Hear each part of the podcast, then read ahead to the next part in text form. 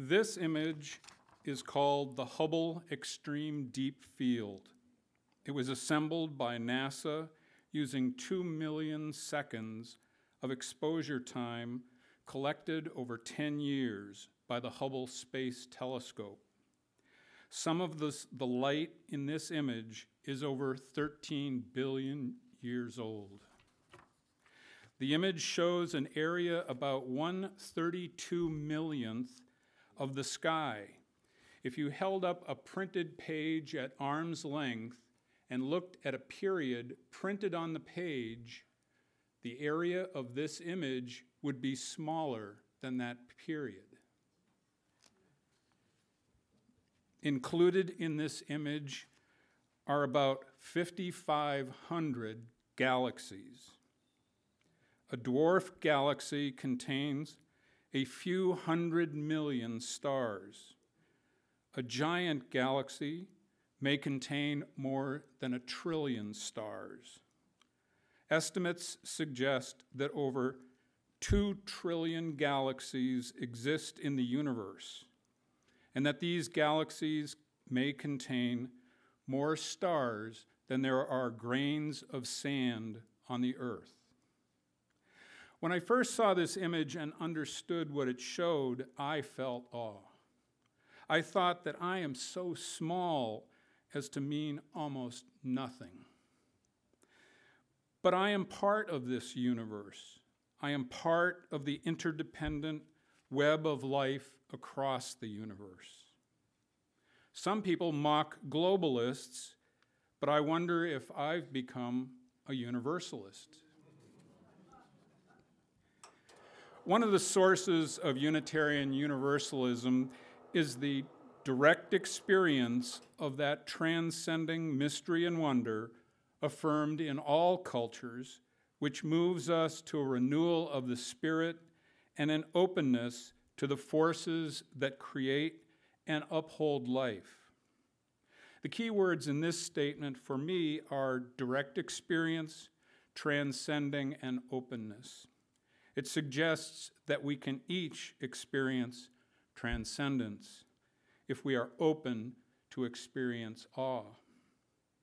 A simple definition of awe is an overwhelming feeling of reverence, admiration, or fear pr- produced by something grand, sublime, or extremely powerful.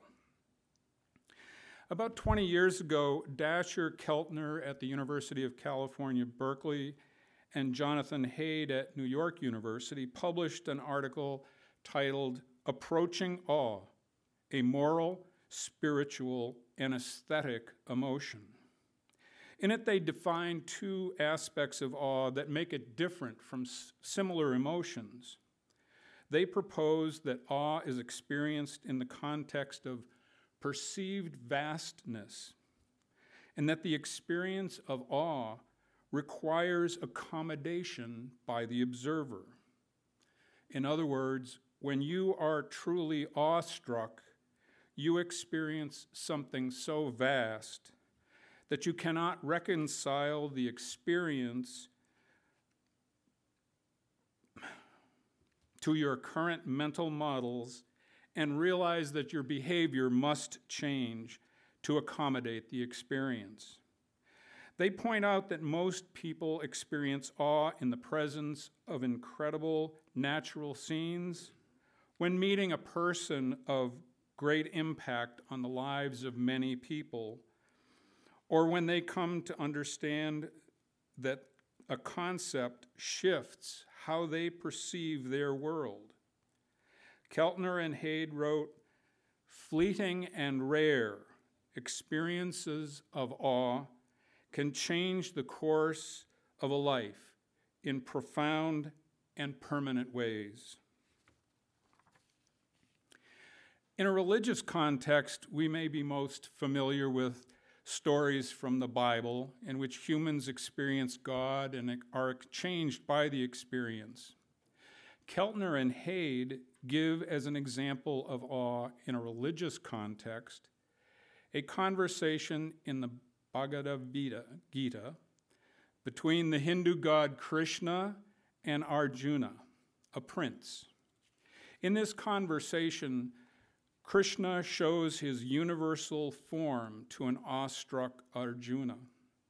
As I read excerpts from the dialogue, please pay attention to Arjuna's expressions of vastness and his struggle to accommodate what he experiences.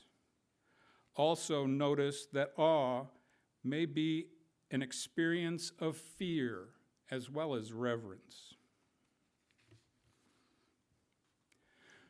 Krishna, the bre- blessed Lord, said, My dear Arjuna, behold now my hundreds of thousands of varied divine forms, multicolored like the sea.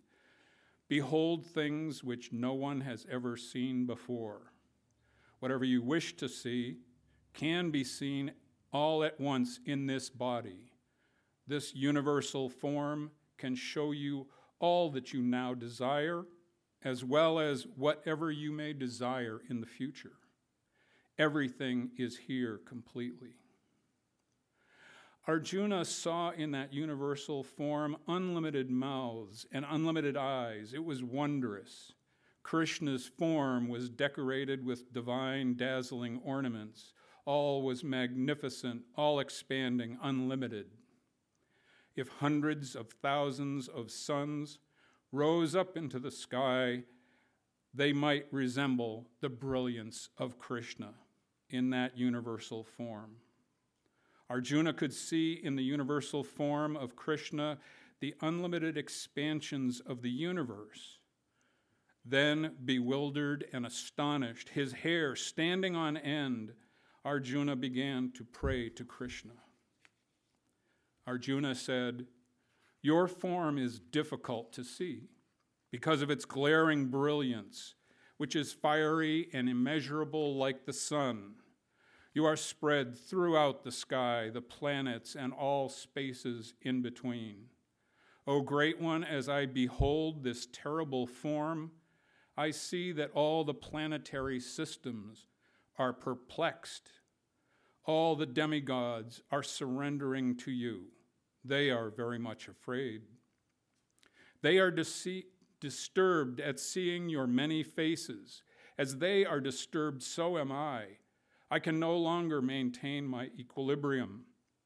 Seeing your radiant colors fill the skies, I am afraid. O Lord of Lords, Please be gracious to me. I cannot keep my balance seeing your blazing faces. In all directions, I am bewildered. As Arjuna experienced Krishna's universal form, we can't all, always choose how we experience awe, particularly when we feel fear for our lives. However, we may be willing to place ourselves in situations in which we may experience awe. Research indicates that some people may be more open to awe than others and become more sensitive to experiencing awe. If we believe in the UU source of direct experience of transcending mystery and wonder, then we should be prepared to experience awe, even though that experience may put our mental models of the world at risk. If we expose ourselves to the risk of experiencing awe, we expose ourselves to the possibility that the experience may overwhelm our current worldview and that we may have to accommodate ourselves to the natural human, and conceptual sources of awe. So now I'd like to try a thought experiment with you. I'd like to see if I can help you refresh a memory of awe and how it may have affected your life. Think of this as a brief guided meditation. I will ask you three questions and after each question, we will stay silent for 20 seconds while you consider your response to the question. So, to begin, please get into a comfortable position and possibly close your eyes. My first question is Can you think of an experience when you were awestruck by nature, a person, or a concept? An experience that was so overwhelming that you had to change how you perceived and behaved in the world.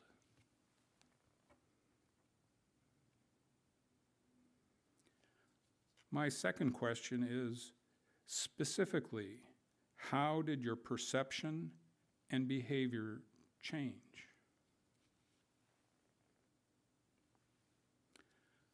My third and final question is Can you think of a place, person, or concept that you have not yet directly experienced that may cause you to again experience awe and change how you live?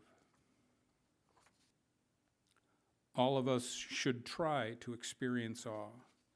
But when we seek out awe, we must be prepared for the possibility that we may be overwhelmed by the vastness of our experience, that we may have to change our worldview, and that we accept some risk that the experience could change how we live our lives. I hope that I have the courage to experience awe again, and that I become a better person as a result. I hope that you find awe again in your life, and that the experience helps you become a better person. And I hope that you too become a universalist. So may it be.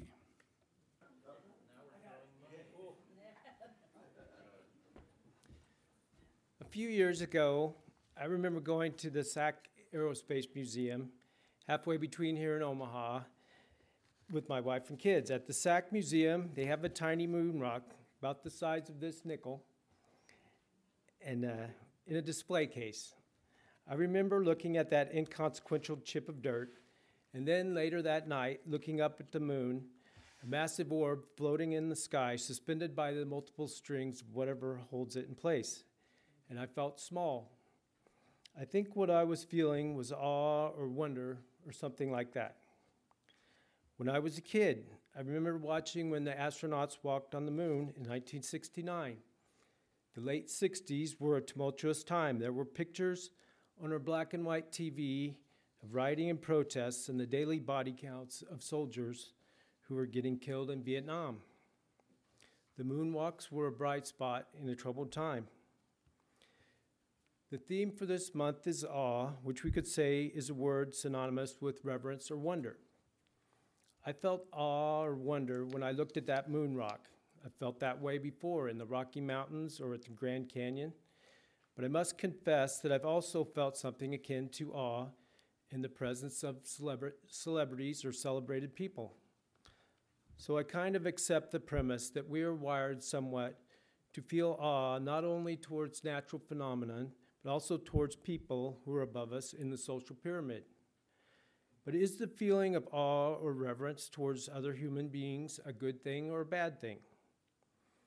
There is a book that I've read, and I've well, I haven't read it, but I always meant to read it, read it. But I have seen the movie. It's called The Wonderful Wizard of Oz by Frank Baum. I don't know how faithful the movie is to the book, but in the movie, there's a kind of theme that we should not be in awe of people with great supposed powers and should instead appreciate the people around us who maybe aren't so glamorous and who maybe we take for granted. In the movie, Glinda asked Dorothy, Are you a good witch or a bad witch?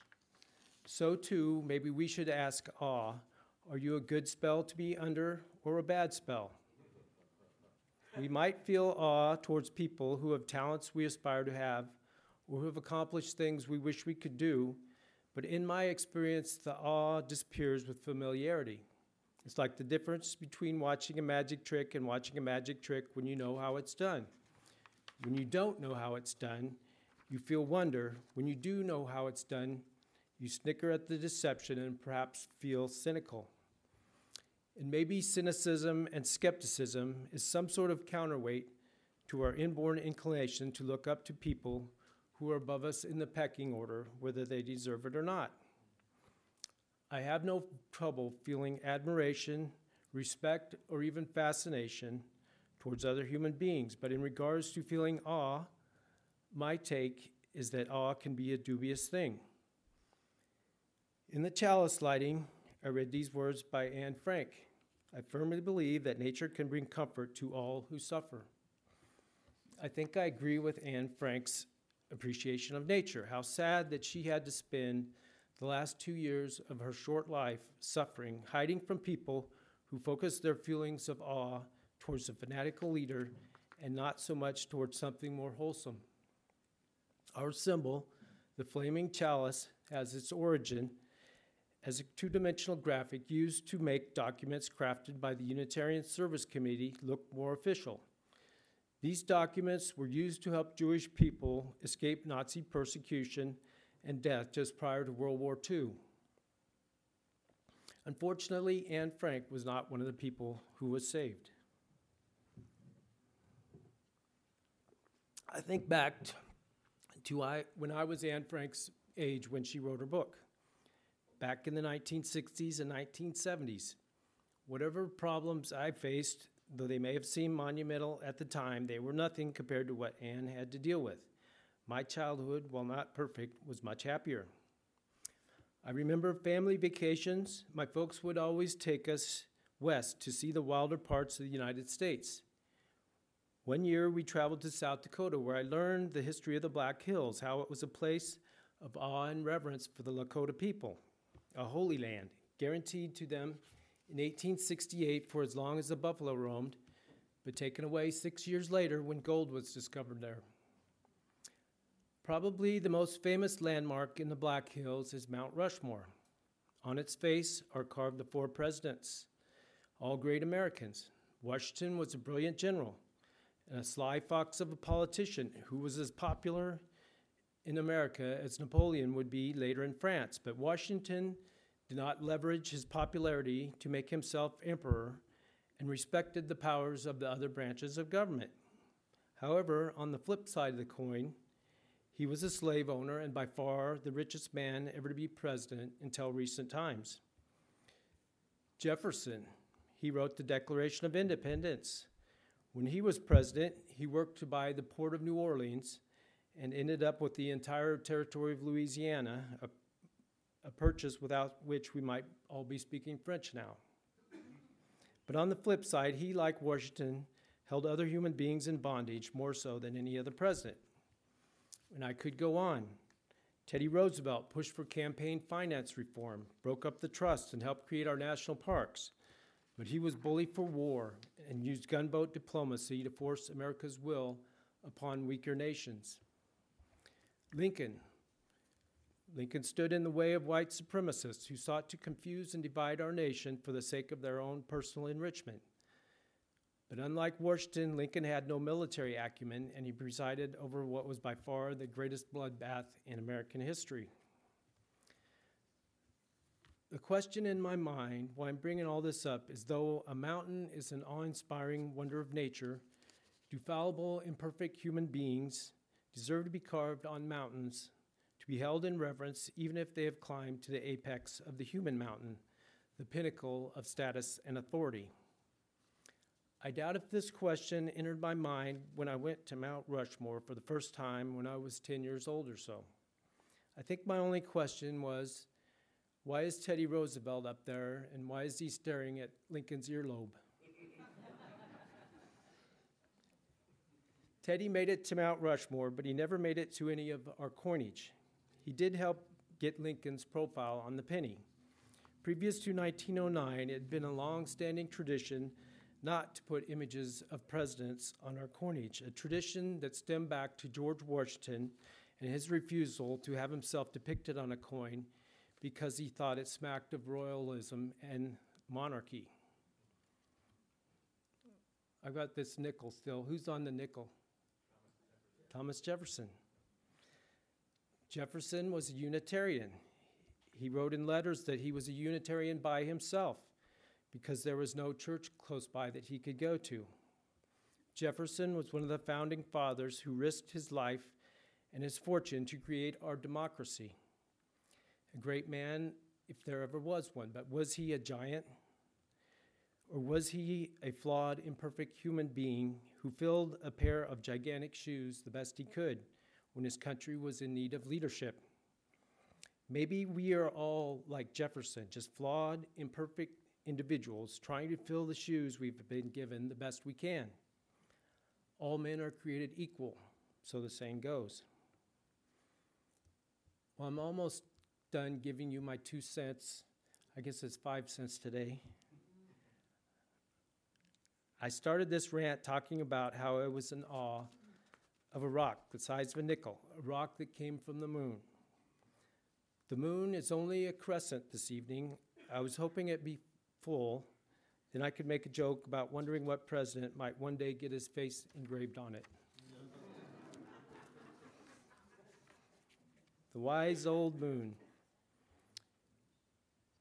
Earlier in the service, I said we should avoid going down rabbit holes, but in honor of the crescent moon, as it smiles down upon us tonight with its Cheshire cat grin, I thought perhaps we should end with some dialogue from Alice in Wonderland.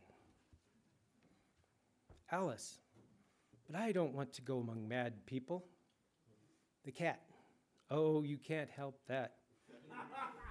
We're all mad here. I'm mad, you're mad. Alice, how do you know I'm mad? The cat, you must be, or you wouldn't have come here.